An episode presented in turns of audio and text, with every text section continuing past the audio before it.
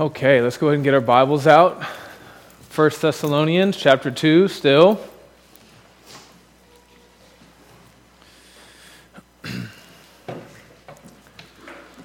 If you don't have a Bible, you're welcome to use the black pew Bible in front of you.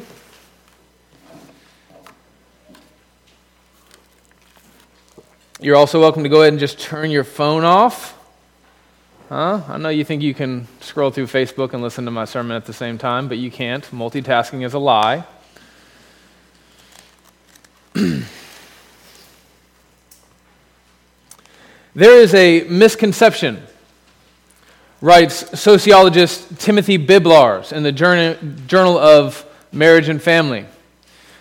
The misconception is that children need both a mother and a father. Yet there is almost no social science research to support this claim. In contrast to this view, Ryan D. Anderson makes the controversial claim that there is no such thing as parenting. There is either mothering or fathering, and children do best with both. This view is not unique to Ryan Anderson, of course. Brad Wilcox, a sociologist at the University of Virginia, tells us, "The best psychological, sociological, and biological research to date finds that men and women bring different gifts to the parenting enterprise."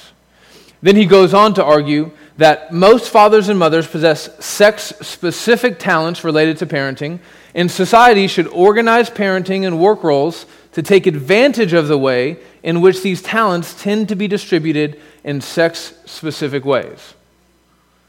So sociologists, anthropologists, psychologists, and all the other ologists, biologists, they've spent thousands of man-hours and millions of dollars in grant research money researching something that anyone with an open Bible and a little bit of common sense already knows, that God created men and women differently.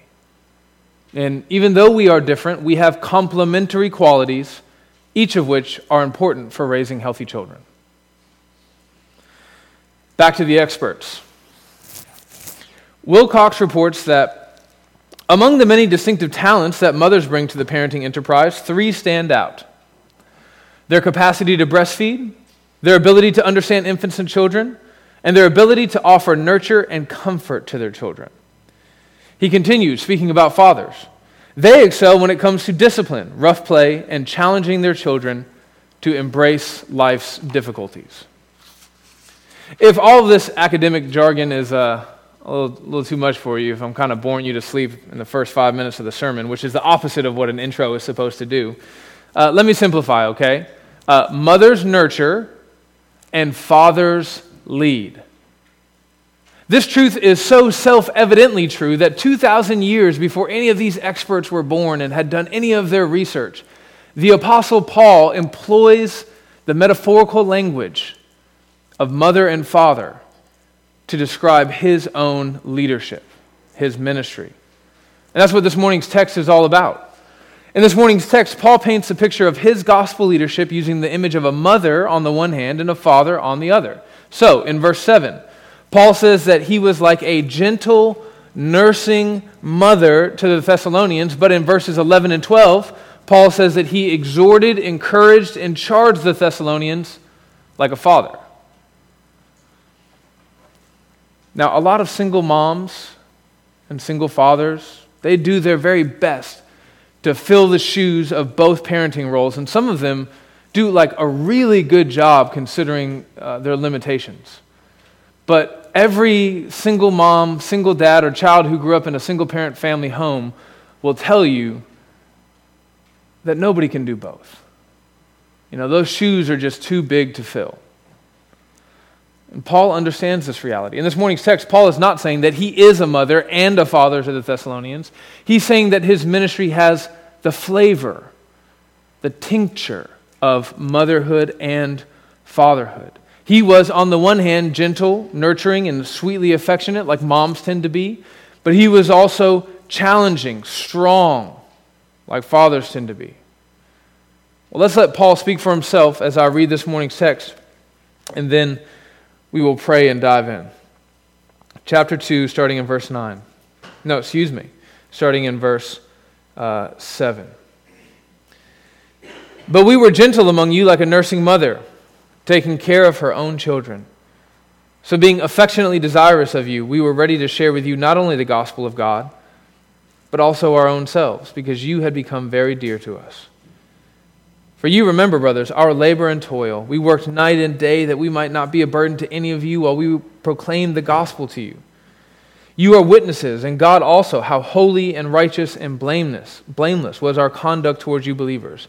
For you know how, like a father with his children, we exhorted each one of you and encouraged you and charged you to walk in a manner worthy of God, who calls you into his own kingdom and glory. This is God's holy, inspired, inerrant, and infallible word. Amen? Amen. Let's pray. Father, your word is true. It's beautiful. It's good. You've given it to us so that we might know you more. So help us, Lord. Stoke our affections for you as our God this morning as we listen to your word, and make us more and more into the image of your Son. Amen. Now, you'll remember from last week that Paul wants to remind the Thessalonians that although he did have like a very real authority among them as an apostle, he didn't come in throwing his weight around. That's not the way that he exercised his authority. He could have, but he didn't. So last week was the negative vision of Paul's ministry. He doesn't do that. This week is the positive vision for Paul's ministry. Well, if he doesn't come in throwing his weight around as an apostle, what does he do? Well, he comes in with a balanced approach of a mother and a father. So we're going to look at this motherly aspect of Paul's leadership first. These will be the first 3 points of your sermons this morning. So note takers, I'm going to give them to you real quick. The love of a mother is gentle, point number 1, is nurturing, point number 2, and affectionate, point number 3. Gentle, nurturing, and affectionate. Let's look at point number 1. The love of a mother is gentle. As you all know, the reason why Blaine and Sam Sistrunk aren't here this morning is because they just had a baby, okay? I feel like that's something you should like clap for, right? Huh? Don't worry about it. I had to say it, so now it doesn't count. And I recently saw a picture of Samantha sitting there holding the new baby, you know, and the baby was asleep on her shoulder, right? Like, and the head just right there, and in the picture, the baby just looked so soft, and it reminded me of when my babies were still babies, and it reminded me of how they smelled, and how they felt, and how fragile their little fingers and toes and their little baby arms and legs felt all the time, and even the soft spot on the top of their head, you know, be careful, you don't want to give them brain damage, you want them to read and to be able to do math when they get older. You think about their little baby skin, how thin it is, you know, like, I just feel like it could tear at any moment. You know, babies are fragile creatures. They're so fragile that like a normal parent, I didn't do this, but like a normal parent, when you pass the baby off to somebody, you always go, careful, careful now. Right? Like, even if you don't say it out loud, you say it under your breath, right? Like, don't drop the baby. There is no level of gentleness greater than that of a mother with a newborn baby. And this, my friends, is how Paul says that he treated the Thessalonians. And the reason why is because they were babes in Christ, right? So he treated them appropriately. So let's just pause and consider one of the practical implications of what Paul is saying here about how he treated the Thessalonian Christians. We would do well to remember that there is a big difference between a baby believer and someone who's been walking with the Lord for 10 years, 20 years, 50 years. And I don't necessarily mean to say that if you've been a Christian for 20 years, you're more mature than someone who's been a Christian for 10 years. That's often not the case. Sometimes people have been walking with the Lord for a very long time and don't have a very robust faith. But you get what I'm saying, right? There's a big difference between a baby Christian and someone who's further along the continuum of maturity. One of the reasons why Paul was so exceptionally gentle with the Thessalonians, treating them like newborn babes, is because they were newborn babes. So it makes sense that we would be more gentle with a 2-year-old than a 12-year-old or a 20-year-old. We have to remember the same thing applies to those who are, well, new in the faith. Now, I'm not saying that we throw gentleness out the window once people begin to grow in maturity, you know, like you reach a certain benchmark and we don't have to be gentle with you anymore. Gentleness is just an aspect of being a Christian, right? Paul has all different scenarios in mind in other letters where he talks about how we need to interact with one another in gentleness. So he says that we have to rebuke older men with gentleness in 1 Peter 5. He says we should in general rebuke our opponents with gentleness in 2 Timothy 2:25. And he doesn't say this, but I think generally speaking, we all recognize this to be true. We should probably be more gentle towards women than men. Having said that, we should still be especially gentle with newborn Christians, right?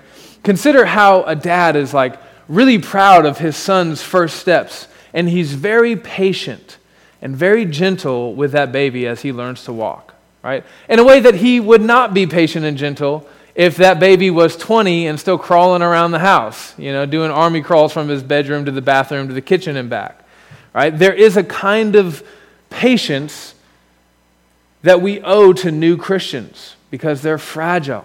We have to be gentle. Having said that, there is a time when Christians need to grow up.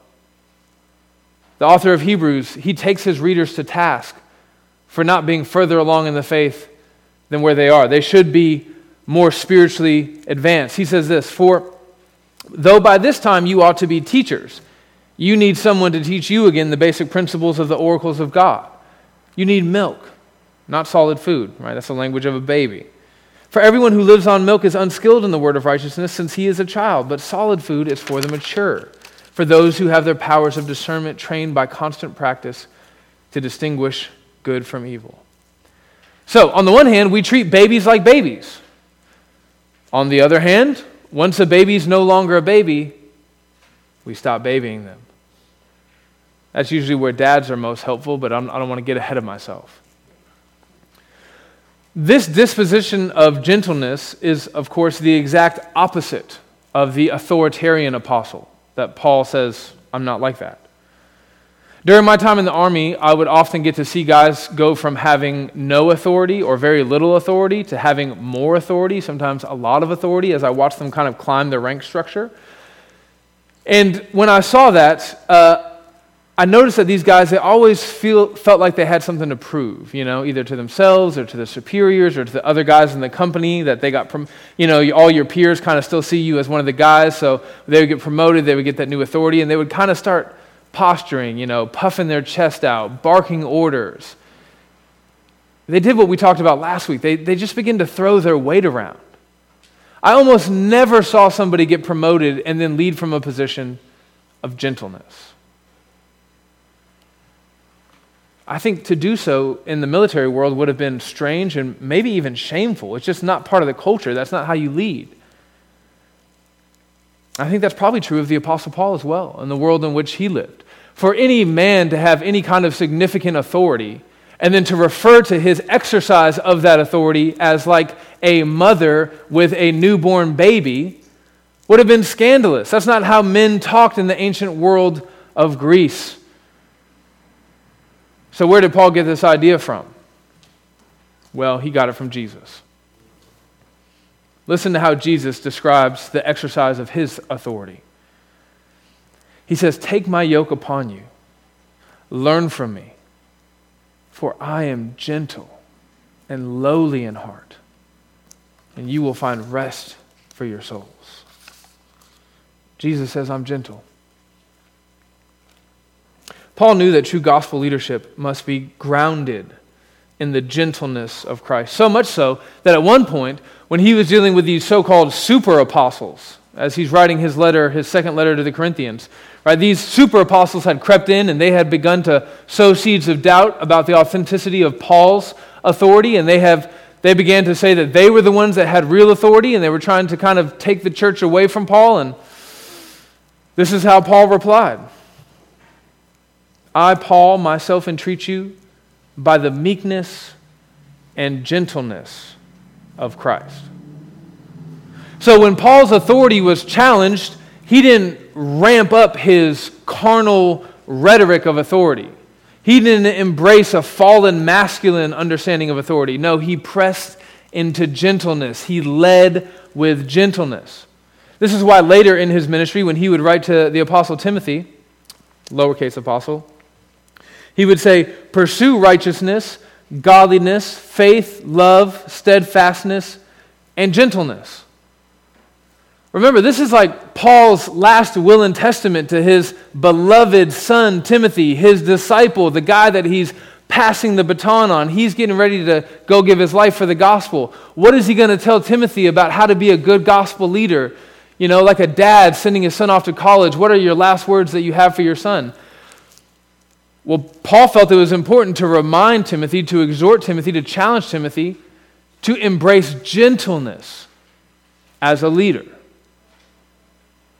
Earlier in the same letter, Paul tells Timothy, listen, as you're going around looking for men to appoint as pastors, you have to look for all these different qualifications, right?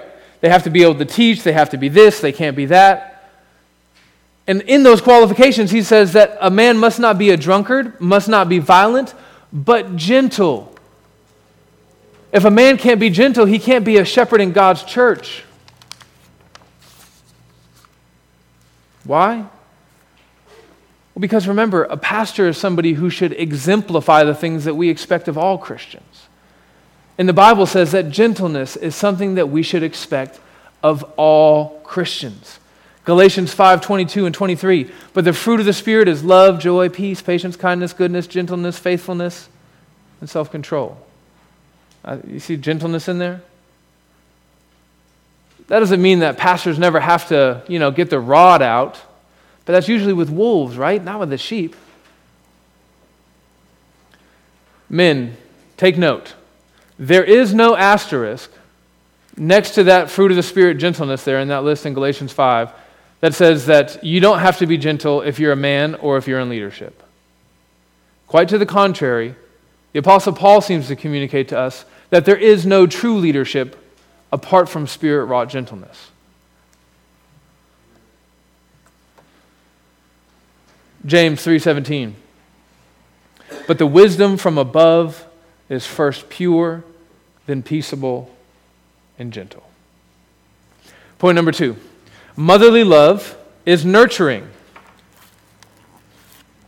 A domineering leader does not give, he takes, right? His authority is a tool for his own personal gain.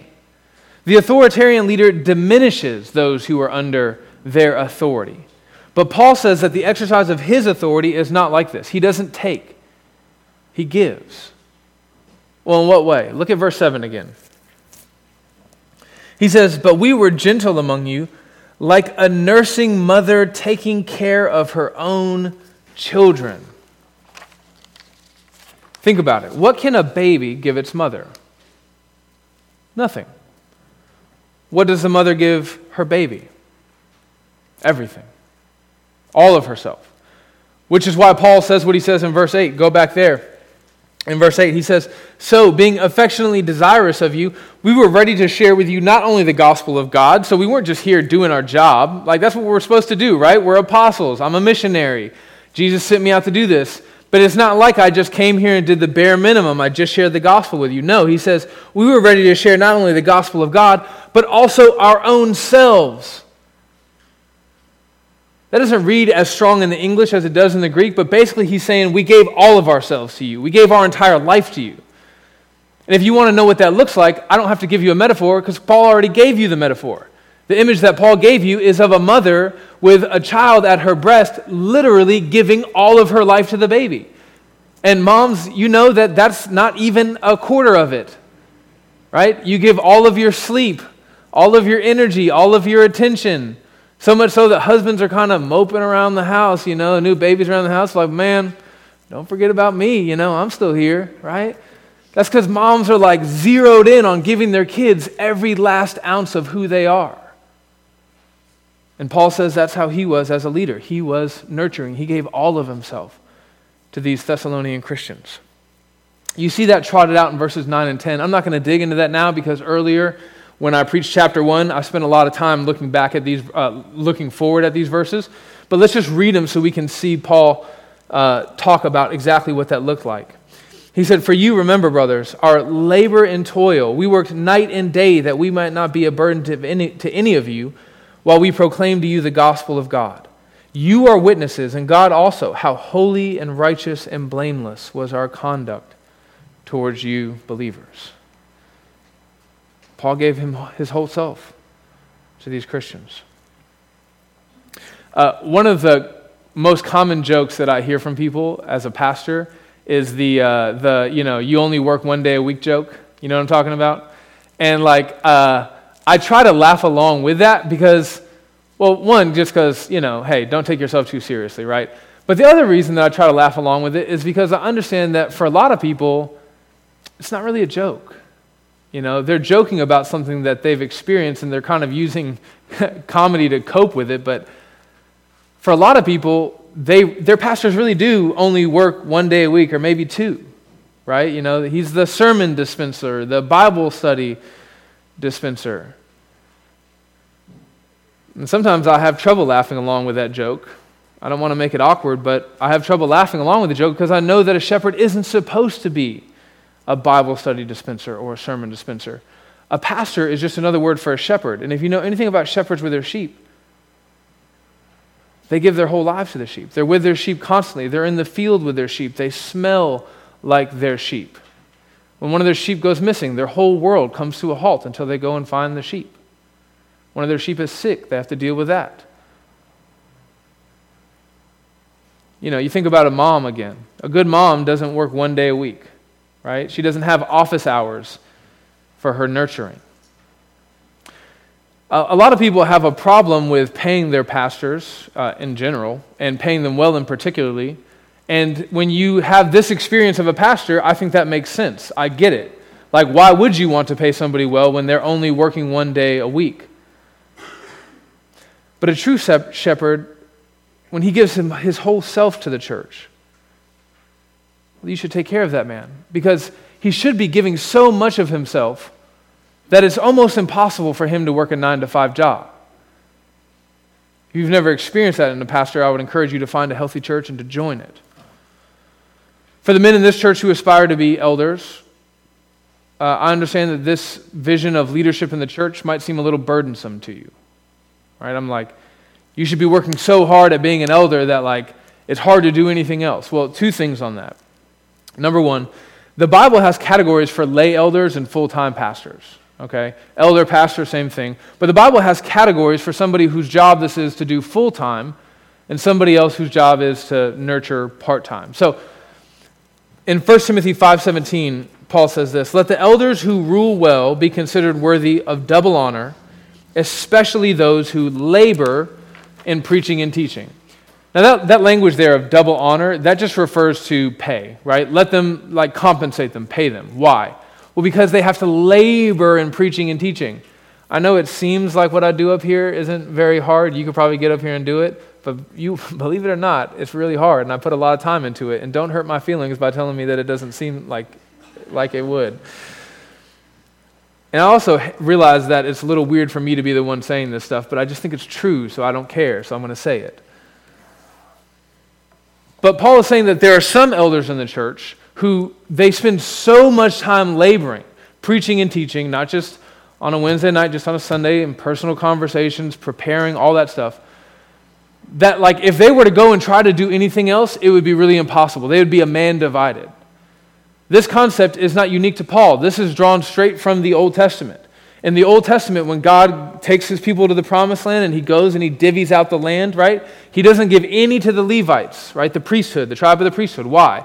Because they're going to be so busy serving the people of God that they're not going to have time to tend the fields and work the land and do all the other things that the other Israelites were supposed to do to sustain themselves.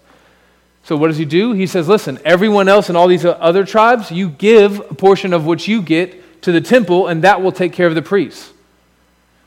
So again, this is not new. Anybody who's giving their life entirely to the church should be compensated so that they can focus on those things. Now, an implication of this truth is that for non-staff elders, or what we sometimes call lay elders, they don't labor as much as regular pastors. So, Grant is probably going to put in 10 hours this week, or sometimes more, sometimes less. as compared to my 50, 40, 60 hours this week. And it's right, because he's not being paid to do that. He's got a wife and 4 kids and a full-time job and hobbies. I don't know. No. Now, what I tried to do there with that little qualification for, lay elders is let a little bit of steam out of the pressure cooker, like, hey, I'm telling you, being a shepherd is a good thing, and you should be willing to, give your life to nurturing the church, and that's hard. But here, let me let a little pressure out of the pot. Now let me back off a step and say I don't want to let too much pressure out of the pot, because even if you aren't a full-time pastor, if you give your life over to shepherding in the church, it is still very difficult work. It is a burden, a joyful burden, just like parenting, right? We love our kids. We would never, wish that we didn't have them, but it can be a burden sometimes. And the same thing is true for being an elder in the church. It can be all-consuming. It's truly something that you have to give your life to. Let me just tell you, friends, I can't imagine what else you might want to give your life to. Men in the church, if you're not aspiring to be an elder, I understand maybe you've got certain issues that you think, I'm not qualified, or I'm not particularly gifted to do that. Like it says able to teach and I can't teach. Okay, I get that.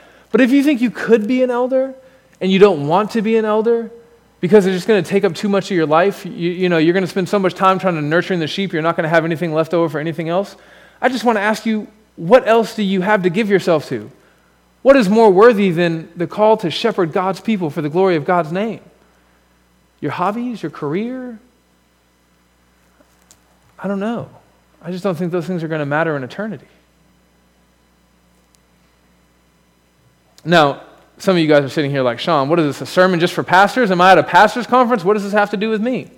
Well, it has a lot to do with you. First of all, because you're the one who chooses your elders. So if you have a man in the church that's elected to be an elder in the future and you don't see him nurturing the congregation, you should vote no and prevent him from being an elder. You also have the responsibility of making sure that your pastors are doing a good job being pastors. So if I, for example, ever get to a place where I just show up for a paycheck and I'm obviously not here to nurture the sheep, you should fire me. And part of this morning's sermon is creating that category for you. You should expect me, as your pastor, to be nurturing to you. I'll nurture the life out of you. I'm going to nurture you so hard. It also applies to discipleship.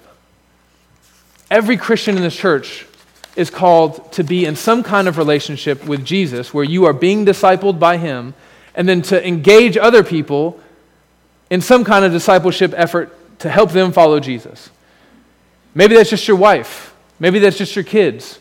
But for most of us, it should extend a little bit further out from that. Guys should be grabbing other guys. Women should be grabbing other women. We should be praying for one another, encouraging one another, rebuking one another, reading scripture with one another, counseling one another. We should be doing this discipleship stuff, and you should know that that is a nurturing relationship. You have to give of yourself in order for that to happen. We live in the technological age where we just think everything is like a, click and drag off of my hard drive onto the cloud, transfer of information, and we think that's what discipleship is like, right? Just, information from my cerebral cortex to your cerebral cortex, discipleship done. No. Discipleship is giving of your whole life to another person, being available for them with your time and your talent and your treasure, loving them, nurturing them, caring for them. And that's what you should expect from people who are discipling you. All right. One more little sub-point here. It seems obvious, and it seems like you shouldn't have to say it, but those are usually the things that you need to say most emphatically. Pastors must love the congregation.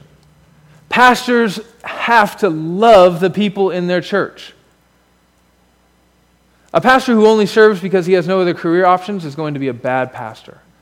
A pastor who only serves the church because that's where he gets his money from is going to be a really bad pastor. A pastor who serves the church because this is how he feeds his ego, he likes to have his little platform, and he likes to get up and do his little song and dance, that guy is going to be a bad pastor.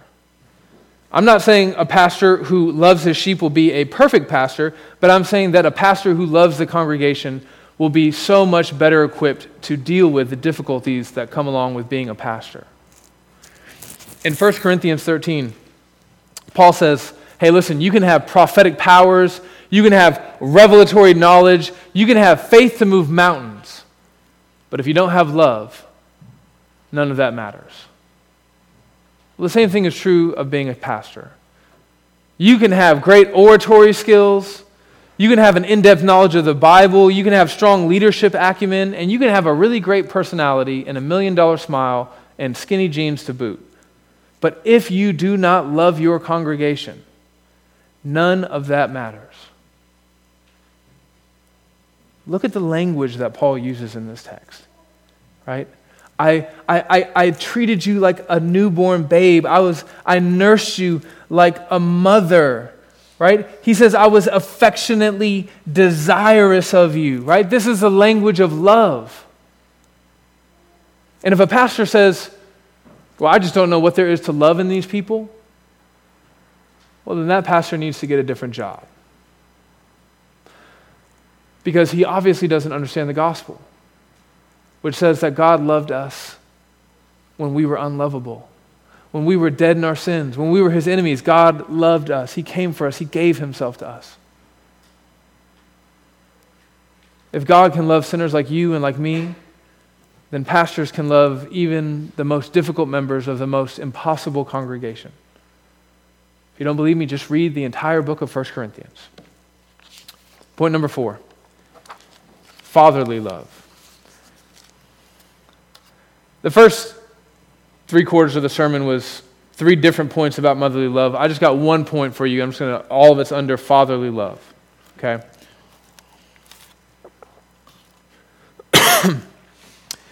Good dads push their children to be the best that they can be, right?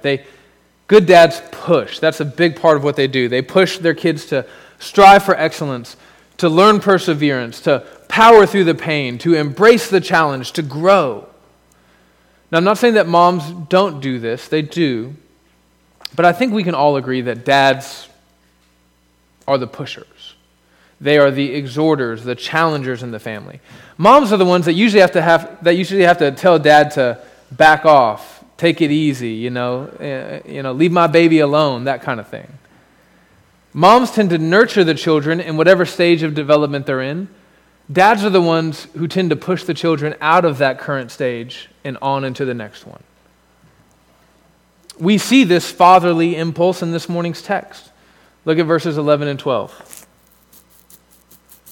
Paul says, for you know how, like a father with his children, we exhorted each one of you and encouraged you and charged you to walk in a manner worthy of God, who calls you into his own kingdom and glory. You'll notice that Paul uses 3 words here to talk about how he was like a father in his leadership to the Thessalonians. He uses the word exhort, encourage, and charge. Now, when you go rooting around in the Greek here, you'll see that these are really 3 very similar words that Paul is kind of using for rhetorical effect to just communicate the same point. And the point that Paul is saying is, when I was with you, I pushed you to strive towards godliness. If you profess to belong to God, make sure that you are living it out. That's what all this walking language is about in verse 12. You see that? He says, we exhorted each one of you and encouraged you and charged you to walk in a manner worthy of your calling, right? That walk language is just how you live your life. Paul uses the same language in all of his letters, but for now, I just want you to turn with me to the book of Ephesians. Turn with me. You can keep your finger where you are in Thessalonians. Let's turn to Ephesians real quick. We'll start in chapter 2, verse 1.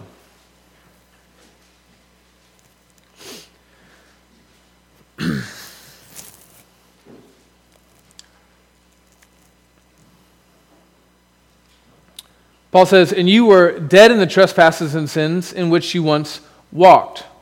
All right, that's how you lived your whole life. Following the course of this world, following the prince of the power of the air, the spirit that is now at work in the sons of disobedience, among whom we all once lived and the passions of our flesh. You see, so even in the same couple of verses, Paul uses walked and lived synonymously. A little later in verse 10, Paul uses the same language to talk about our good works. He says, "For we are his workmanship, created in Christ Jesus for good works, which God prepared beforehand that we should walk in them." Right? What he means there is that God has these good works prepared for us, and we need to live them out. Now you can do the same thing. Look at chapter 4, verse 1. "I, therefore, a prisoner for the Lord, urge you to walk in a manner worthy of the calling to which you have been called." That's almost the exact same language that he uses in 1 Thessalonians 2. You can see it in chapter 5, verse 2 as well. "And walk in love." Now go to chapter 5, verse 8. "For at one time you were darkness, but now you are light in the Lord. Walk as children of the light." So what Paul is saying there is he's saying, listen, you used to be like this and you walked like that, but now you profess to be of the light, so I want you to walk like that. That's the exact same thing that he's saying in verse 12, right? He's saying, "We exhorted each one of you, encouraged you, and charged you to walk, to live in a manner worthy of God who calls you into his kingdom." God has called you, now walk like it. If you've been a member of this church for any length of time now, you've heard me beat this drum over and over and over and over again. The reason why I beat this drum The reason why I beat this drum over and over again, well, there's two reasons. Number one, because we live in the Bible Belt. We live in the Bible Belt where it's just normal for people to profess to belong to the kingdom of God and then live like they belong to the kingdom of darkness. People just don't think twice about it. You know, you see them out, you know, I don't want to give any specifics, just in some obvious kind of sin on the weekend, and then you'll talk to them at church on Sunday and just, like they don't see the disconnect, right? We just assume that everyone who's here that says that they're a Christian is a Christian. But the Bible says that if you are a Christian, you have to walk like it. You have to live like it. The second reason why I beat this drum over and over again is because the Bible beats this drum over and over again. You just saw that. We saw it in Ephesians. Now we see it in 1 Thessalonians. It's like what the entire point of 1 John is about. This is the entire book of 1 John. The first time that you should hear this exhortation in the life of this church is when you join the church. In our third membership class on the church covenant, we have a paragraph in there which basically says this same thing. It says, "We will seek by divine aid to live carefully in the world, denying ungodliness and worldly lusts, and remembering that as we have been voluntarily buried by baptism and raised again from the symbolic grave, so there is on us a special obligation now to lead a new and holy life." Honestly, we probably could have just quoted Scripture instead of having that paragraph in there. It's basically saying the same thing, and I think Scripture is probably clearer than this old English way of phrasing things. At Sixth Avenue, we think it should be normal for Christians to be telling each other to live in line with our profession of faith. It should be normal for us to hear other Christians telling us and calling on us to live in light of our profession of faith. And it doesn't have to be an apostle who does that. Remember, apostles were this unique phenomenon in the life of the founding of the church. But after the apostles were gone, that authority is given to the church, right? And as a church, we have the ability and the responsibility and the privilege to be telling each other to make sure that we're actually living out the gospel that we claim to believe. That should just be normal in the life of the church. It shouldn't be anything exceptional. It's just Christianity 101. Now, there's a way in which you could seriously misunderstand this last point that I've been trying to make. And if you misunderstand this point, you're going to misunderstand the text. And if you misunderstand this text, you may be in danger of misunderstanding the gospel. So just make sure that we don't do that. If what you hear me saying this morning is that you must live a certain way so that God will receive you into his kingdom, then you have fundamentally misunderstood what I'm saying. The gospel does not say, do this or don't do that, and maybe God will accept you into his kingdom. The gospel says, you can't do enough good things, and you can't not do enough bad things in order to be accepted into God's kingdom. The gospel says that God is holy and righteous and perfectly pure, and that we are sinners, fallen, corrupt, broken, shot through with evil from first to last. What that means is that we cannot be accepted into his sight. The Bible says that only the righteous can enter into God's kingdom. And that's really bad news for us, because the Bible says that there is no one righteous, no, not one. See, friends, God doesn't call the righteous to himself. Well, Sean, I don't know about that. Well, okay, let me just let Jesus tell you how he preached the gospel. He says, I have not come to call the righteous, but sinners to repentance. You see, friends, if the gospel said that you had to become righteous before you could enter the kingdom, then you would never enter the kingdom. No one would ever enter the kingdom. You cannot become righteous on your own. You need what theologians in the old days used to call an alien righteous. You need a righteousness from outside of yourself that comes by faith and faith alone. 2 Corinthians 5:21 says it like this: For our sake, he, that's God, made him, that's Jesus, to be sin, who knew no sin, so that in Christ we might become the righteousness of God. Do you see that? You see, we don't have a righteousness of ourselves, but God can give us the righteousness of Christ. And if we have that, then we can freely and joyfully and confidently enter into God's kingdom. But there's a time between our salvation, when we're declared righteous, and our glorification, when we will enter into the fullness of our righteousness. That this is the meantime in between time, where we have to live between the time of our salvation and the time that Jesus calls us home. And in this morning's text, what Paul is saying is, in that meantime, you need to live out your righteousness. God has made you righteous in Christ. Now you need to live it out. What God is emphatically not saying this morning is that you must earn your way into his family. God says that if you are a Christian, you are a member of the family. Now live up to your identity. I think it's so important to emphasize this aspect of the gospel, that our Father in heaven is not like so many earthly fathers, employing shame and guilt in order to secure our compliance to his moral standards. Friends, there is no shame. There is no guilt. There is no condemnation for those who were in Jesus. But there's also no pass on spiritual laziness. Everyone in the family must do their part. Everyone must pull their weight. Everyone must strive to live out the ethos of the family that they are a part of.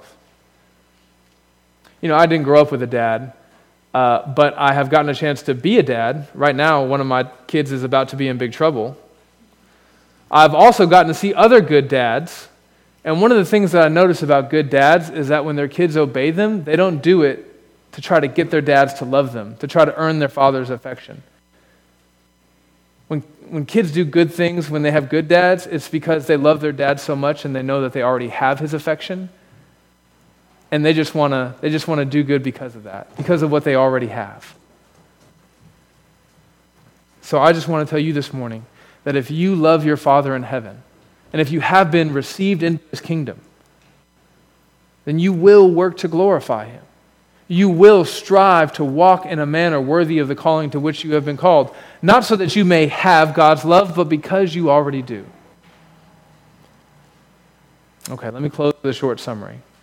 I can tell by the frantic child activity that I don't have much left. Leadership models that are all father or all mother are imbalanced and unbiblical. Guys, you know the kind of ministries I'm talking about. I'm going to teach you how to be a real Christian man, and it's gun-toting and shooting and cowboy boot wearing and car fixing and grease on your face, hunting and fighting and smoking cigars, and that's the only real way you can be a man and a leader. No. but also no to the let's just get together and talk about our feelings all the time. I'm a pretty emotional guy. And just like a family needs the complementary gifts of both husband and wife, mother and father, gospel leadership must have a balance between strength and nurture, exhortation and affection. And the reason why is because that's what God is like.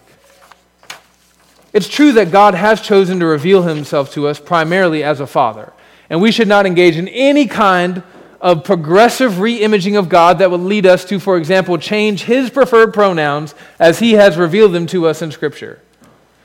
Having said that, we must not forget that God uses matronly imagery to reveal himself to us.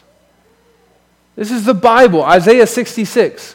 As a mother comforts her child, so I will comfort you. Right? God says, I'm going to comfort you like a mom with a sick baby. Isaiah 49:15. Can a mother forget the baby at her breast and have no compassion on the child that she has born? Though she may forget, I will never forget. Jesus spoke about his love for the people of Israel in this way. He says, oh, Jerusalem, Jerusalem, you who kill the prophets and stone those who are sent to you, how often have I longed to gather your children together as a hen gathers her chicks under her wings. Right? Jesus says, I'm like a mama chicken, gathering these little baby birds under my wings. Friends, there is something about the love of God that is best understood and that can only be understood when we look at both fathers and mothers. And the reason why is because God created men and women in his image.